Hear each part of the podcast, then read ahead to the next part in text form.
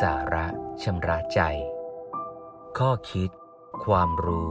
เพื่อเชิดชูชีวิตงาม โดยพระครูธรรมรุจิ วัดยาณเวศกวัน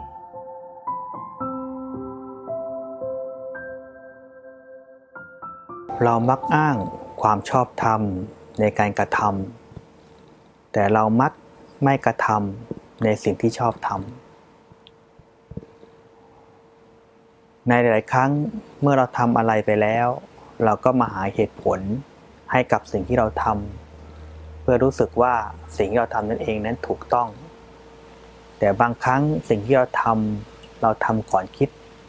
ความคิดมาทีหลังการกระทำนั้น มีนักสะกดจิต นักจิตวิทยาท่านหนึ่ง ได้ทำการทดลองกับเด็กนักศึกษากลุ่มหนึ่ง การทดลองได้เชิญผู้ที่ทดลองเด็กนักเรียนเข้ามาในห้อง แล้วสะกดจิตบอกว่าเมื่อถึงเวลาอาจารย์ชวนเธอดื่มชา ขอให้เธอลุกขึ้นแล้วก็ไปหยิบล่ม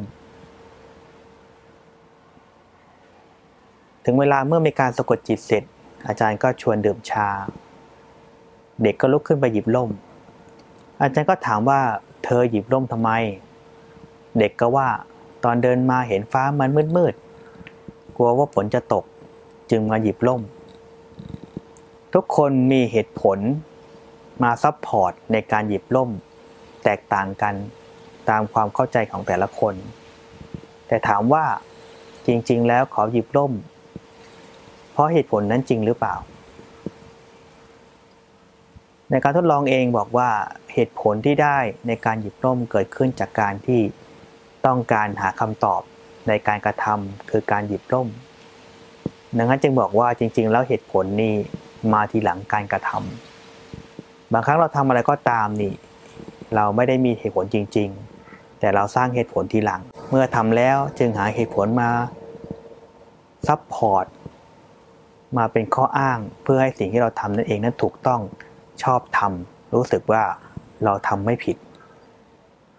ดังนั้นถ้าเรามีกิเลสในใจ บางทีเราก็เผลอตัว เผลอใจใช้ข้ออ้างของกิเลส เป็นเหตุผลรับจ้าง รับจ้างกิเลสมาทำซึ่งโดยส่วนใหญ่แล้วเองก็จะเกิดโทษ ดังนั้นพอจะทำอะไรก็ตาม เราต้องมีสติ มีปัญญาในการคิดใคร่ควรก่อน ว่าสิ่งนั้นดีสิ่งนั้นเป็นโทษยังไง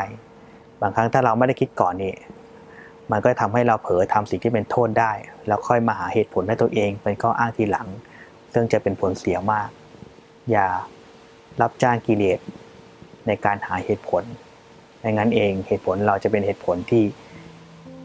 เข้าข้างตัวเอง